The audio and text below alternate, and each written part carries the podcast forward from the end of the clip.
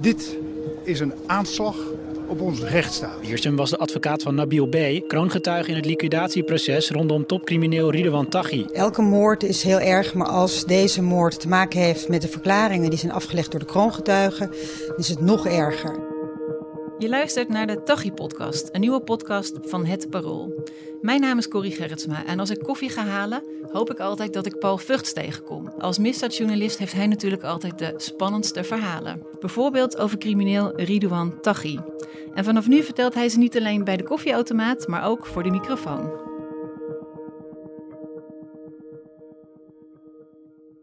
Paul, welkom bij deze tweede aflevering van de Taghi-podcast. Hallo. Dit keer hebben we een heel duidelijk onderwerp, namelijk de PGP-berichten. Die zie ik heel veel in de nieuwsberichten over rechtszaken als een belangrijk bewijsmateriaal. Kan je uitleggen wat dat zijn, PGP-berichten? Kijk, criminelen willen van oudsher al heel lang niet bellen met elkaar. Want dat kan afgeluisterd worden door uh, de recherche. Uh, ze willen eigenlijk het liefst een stuk wandelen gewoon, zodat ze ook niet door richtmicrofoons kunnen worden Ja, een soort wat we altijd zagen in, uh, in het boek over Holleder. Hè? Die gaat altijd wandelen met zijn zus om dingen te bespreken. Juist. Alleen de onderwereld anno nu, dat is de ene is in Amsterdam en de andere is in Zuid-Amerika of in Dubai. Dan werkt het niet om te gaan wandelen. Um, nou ja, sinds een hele tijd was in het criminele milieu heel populair de BlackBerry uh, met uh, Pretty Good Privacy versleuteling, PGP versleuteling. En dat werkt zo. Uh, jij hebt bij een spy shop een hele dure BlackBerry gekocht mm -hmm. van 1200, 1300 euro. En daar doet de belfunctie doet het niet meer van. Je kunt alleen e-mailen eigenlijk ermee. De ander heeft ook zo'n ding en je communiceert met een server en uh, jouw bericht wordt met en moet je allemaal moeilijke wachtwoorden gebruiken en jouw bericht wordt versleuteld en weer ontsleuteld en uh, nou ja, ja maar je moet wel iemands uh, e-mailadres hebben, bij wijze van ja. spreken, of zijn nummer. Ja, en een lang ingewikkeld e-mailadres en iedereen heeft aliasen en zo. Maar zij dachten, doordat ze uh, echt heel erg vertrouwden op die techniek, dat het nooit kenbaar zou worden voor iemand, uh, dat ze onbespied waren, dat ze vrijelijk konden spreken.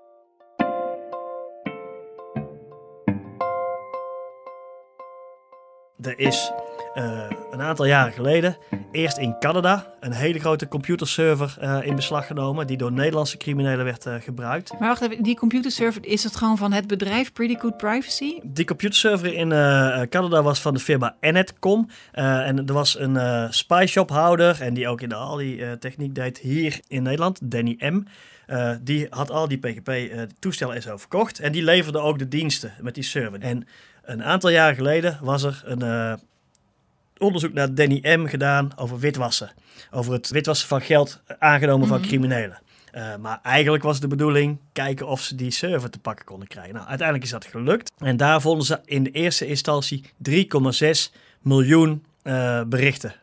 Maar dat zijn ook mensen die uh, gewoon er, erg hangen aan hun privacy, maar niet crimineel zijn? Of zijn het specifiek 3,6 miljoen berichten van mensen die zij verdenken? In theorie kan het ook zijn over vreemdgangers of weet ik wat allemaal. Of misschien politici die niet afgeluisterd wilden worden. Maar in de praktijk was het overgrote deel van die berichten volgens de opsporingsinstanties gestuurd door uh, criminelen. En wat je ziet is dat uh, criminelen echt in straattaal, maar heel concreet spreken over bijvoorbeeld uh, het laten plegen van liquidaties. En wie de spotter moet zijn. Iemand die iemand gaat observeren. Mm -hmm. Wie hitters moet uh, regelen. Uh, mensen die mensen doodschieten. Er wordt na een moord gevierd dat het gelukt is. Bij Tachi in zijn organisatie wordt dan de code woep woep. sturen ze dan aan elkaar. Dat betekent operatie geslaagd. Maar eigenlijk zou je zeggen dat, dat als je die 3,6 miljoen berichten hebt. Dan ben je gewoon klaar. Dan gaat iedereen achter de tralies. Als het zo duidelijk bewijs is. Ja, dan zijn er een paar problemen. Ten eerste is het zo'n enorme berg informatie dat de recherche echt heel veel tijd nodig heeft om dat allemaal te doorgronden, te graven. Eerst hebben ze natuurlijk naar die berg moeten kijken. Waar gaat dit over? Wordt hier acuut een terreuraanslag of zo voorspeld? Dus gaan ze met zoekwoorden allemaal zoeken? Nee, dat mm -hmm. viel wel mee. Um, veel drugshandel? Ja, waarschijnlijk wel, maar geen prioriteit. Liquidaties? Uh, ja, daar hebben ze op gefocust. En je moet je voorstellen dat het enorm monnikenwerk is. Niet alleen om die berichtjes allemaal te doorgronden, waar gaat het over? Maar ook, je moet het ook nog koppelen aan concrete bestaande personen. Die dus allemaal schuilnamen gebruiken en uh, ingewikkelde e-mailadressen. Dus er zijn nu allemaal hele dossiers gebouwd waaruit volgens het Openbaar Ministerie blijkt dat bijvoorbeeld Tachi de gebruiker is van nummer blablabla. En, en hoe doen ze dat? Wat je heel veel uh, ziet in die... Uh, ehm, verificatiedossiers, zo heet dat, het verifiëren van, van wie is dit nou, is dat bijvoorbeeld iemand ehm, zegt, oh ik moet vandaag eh, naar de fysiotherapeut en daarna naar de rechtbank. Eh, nou, en als ze al Ja, denken ze dat niet ze zeggen, hebben... meneer Taghi, mag ik even uw agenda van vier jaar geleden zien, toch? Nee, maar eh, dan kunnen ze bijvoorbeeld wel zien... hey, die is toen en toen in zijn been geschoten... daarom moet hij eh, naar de Mm. fysiotherapeut. En hij had inderdaad op die en die datum... bij de rechtbank een afspraak. Ik noem maar wat. Maar dat- soms is het gewoon zo prozaïs.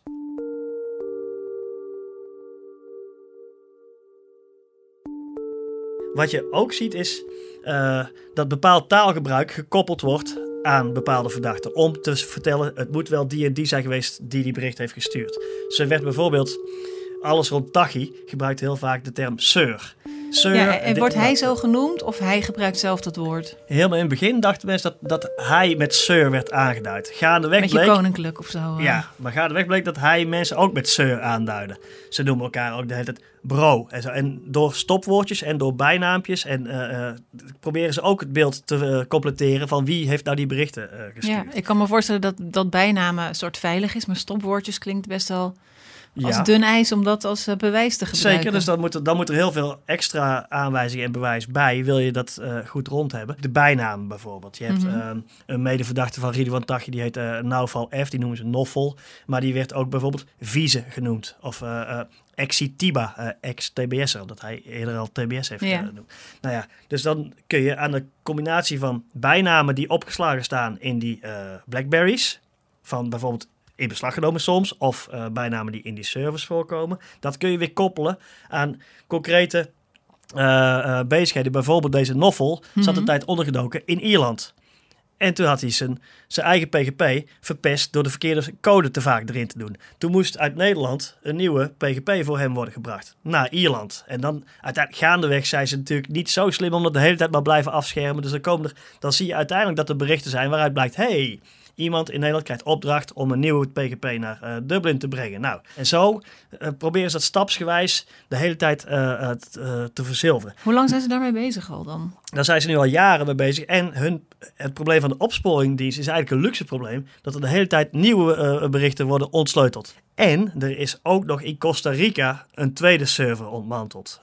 PGP Safe heet het bedrijf dat dat doet. Er werd ook eh, gebruikt door de groepering bijvoorbeeld van eh Ridwan Taghi. Maar Jan en Alleman in de onderwereld gebruikt die, eh, die dingen. Dus denk je net als recherche dat je een eind klaar bent met je onderzoek. Er komt er weer een heleboel nieuwe informatie, wat natuurlijk een schat kan zijn, wat heel belangrijk kan zijn voor je onderzoek, maar ook een hele shitload weer aan werk. Ja, En dat, dat is met die PGP nu aan de hand.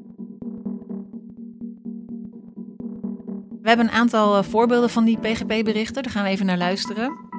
Sir, zullen we die kankerplooi laten slapen? Ik ga hun kinderen, moeders, zussen, vaders naar de hel sturen. In deze eh, gaat het over KK Plooi. Kan je uitleggen wat, eh, wie hij is en waarom hij genoemd wordt? Ja, dat, dat is een, eh, echt een ijzingwekkend voorbeeld.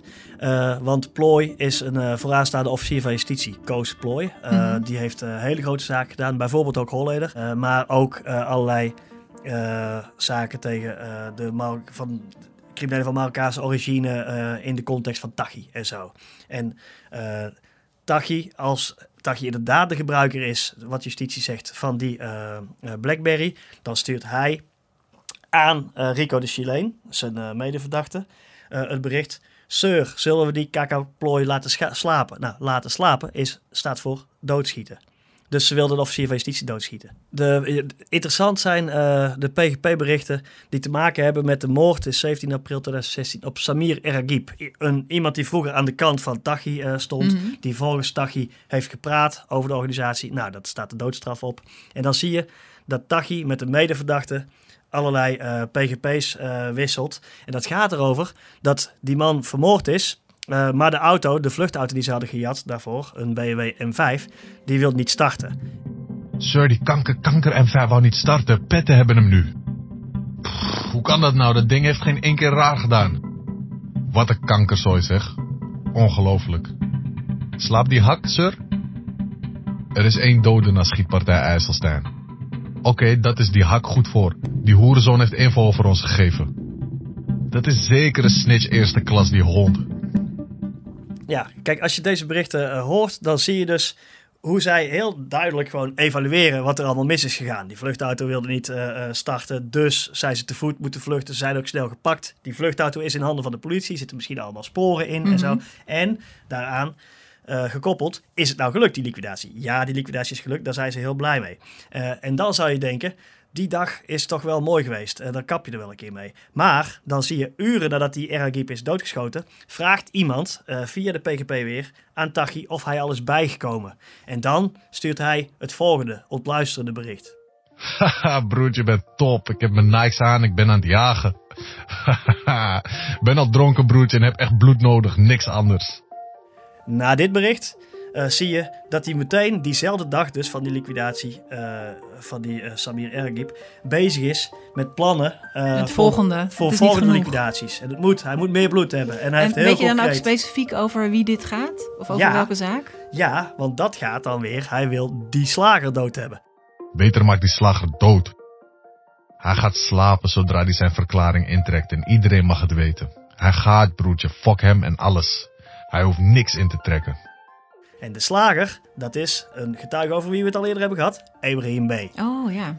Ibrahim B moet dood, want die heeft ook gepraat over eh, de organisatie. Maar op dat niveau ehm, wordt gesproken. Dus die, in, dat vind ik zo ehm, bloedstollend aan veel van die PGP-berichten. Je ziet hoe gemakkelijk er over leven en dood wordt beschikt. En ja. Het is natuurlijk net of je even elkaar appt. In plaats van wat hebben we voor boodschappen nodig, moeten we nog iemand laten omleggen. exact dat. Want er zijn meer van die voorbeelden. En dat in is die berichten. precies. En dat komt uit die berg bewijs. En daarom is het ook zo sterk bewijs straks. Eh, kijk, als jij als Openbaar Ministerie kunt aantonen of zeer aannemelijk maken dat het Tachi is die die berichten verzendt. Mhm. eh, dan heb je al het, een, deel van je wettig bewijs, zoals het heet. Maar ook de overtuiging van de rechtbank is ook heel belangrijk. Nou ja, die berichten zijn zo overtuigend dat dit over eh liquidatie En je kan het niet gaat. eens anders interpreteren, toch? Bijna niet. Plus dat we in deze zaak tegen Ridwan Taghi een kroongetuige hebben, Nabil B. Die los van die PGP-berichten eh, een hele, eh, heleboel verhalen heeft verteld.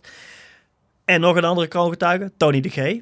die ook weer verhalen vertelt. En dat past soms naadloos en soms redelijk op die PGP-berichten. Heeft die Nabil B. zelf ook berichten via PGP gestuurd? Dus dat hij heel erg kan zeggen, dit heb ik aan Taghi gestuurd. Of misschien hadden ze helemaal geen contact. Maar hij heeft bijvoorbeeld ook wat dingen doorgestuurd en zo. En hij weet dan die en die eh, verdachte. En voordat hij wist dat die berichten er waren. Die en die verdachte die, die stuurde dingen door. En hij heeft zelf een foto moeten maken. En een foto naar iemand eh, doorsturen van een doelwit. Ehm, dus dat heeft hij al verteld voordat die eh, PGP's ontsleuteld waren. eh, die specifieke PGP's. Dus steeds als het Openbaar Ministerie dan weer een pakketje PGP-berichten vindt. Dat volgens eh, justitie 100% past op de verklaring van Nabil eh, B. De kroongetuige. Ja, dan is dat natuurlijk met, gooi je dat meteen in het dossier erbij. Van hier zie je wel. Dus wat dan zeggen zij, dat maakt de kroongetuige extra geloofwaardig. Ja, En dat maakt de PGP's extra duidelijk. Dus 1 en 1 is 3, snap je? Ja. En ehm, het, dus de advocaten zijn eigenlijk maar twee grote verdedigingslijnen in allerlei zaken nu die advocaten hebben. De ene lijn is, mijn cliënt was niet de gebruiker. Eh, dat noemen ze het shaggy verweer. It wasn't me. Ehm, Mhm. eh, het andere is, eh, die hele computerserver is onrechtmatig in beslag genomen. En Nederland doet er veel meer mee dan de Canadese en de Costa Ricaanse Is, is dat iets wat, wat realistisch is? Dat dat afgewezen kan worden? Hoe ze het mogen gebruiken? Het is in eh, verschillende zaken al afgewezen. Meerdere keren ook eh, door de rechtbank en gerechtshof en zo. Dus dat verweer wordt steeds minder aantrekkelijk voor advocaten. Ja. Omdat, omdat rechters gewoon zeggen, ja, mooi geweest, maar dit is gewoon bruikbaar. Ehm, dus dat blijft over. En dat, dat is echt een hoofdmoot in heel veel liquidatiezaken. En zeker ook in die eh, zaken die tegen Tachi eh, eh, gaande zijn. Eh, mijn cliënt heeft dit niet gebruikt. Is niet de verzender van deze PGP's.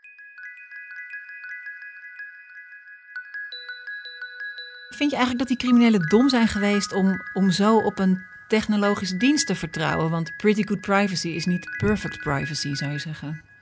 Ik ben zelf onhandig met computers en zo, dus ik vertrouw die dingen sowieso niet al te veel. En ik ehm, denk dat het slimmer zou zijn geweest als eh onderwereldfiguren hun gewoonte waren blijven volgen om niet te bellen, niet eh, met piepers zoals vroeger. En dan moeten ze eh, heel eh, veel gedaan. vliegen. Dat kan natuurlijk ook niet zomaar. En dat is, daar zitten praktische bezwaren aan. Ja. Ehm, er zitten, ze hebben enorm veel geld. Eh, en vliegen zonder dat je drugs bij hebt, zo, is op zich kan veilig zijn. Dan moet je handlangers laten vliegen met boodschappen en zo. Ja, Of- een beetje de oude postduiven van Karel de Grote bijna. Nou, kijk, en misschien had, was in die tijd waren ze uiteindelijk beter af. Dus kijk, maar dat weten we nu, hè. De, in, wat ik vooral bizar vind, is dat nu, vandaag, in het criminele milieu nog steeds weer veel gebruik wordt gemaakt van vergelijkbare technologie, van, waarvan die jongens dan allemaal roepen, ah, dit is veilig. Paul, dankjewel voor je uitleg over PGP. Eh, ik weet zeker dat we die term nog heel veel terug gaan zien in alle berichten die je over de rechtszaak nu schrijft. In onze derde aflevering gaan we het hebben over de doden die Taghi op zijn geweten heeft. Zou hebben, volgens justitie. Sorry, sorry, ik moet me natuurlijk heel, heel juridisch goed uitdrukken. Daar ben ik nog niet helemaal bedreven in. Op zijn geweten zou hebben. Wil je meer weten over de rechtszaak tegen Taghi? Volg dan onze berichtgeving op parool.nl slash Taghi. Dankjewel voor het luisteren en denk je nou, wanneer komt de volgende aflevering? Abonneer je dan snel op onze podcast.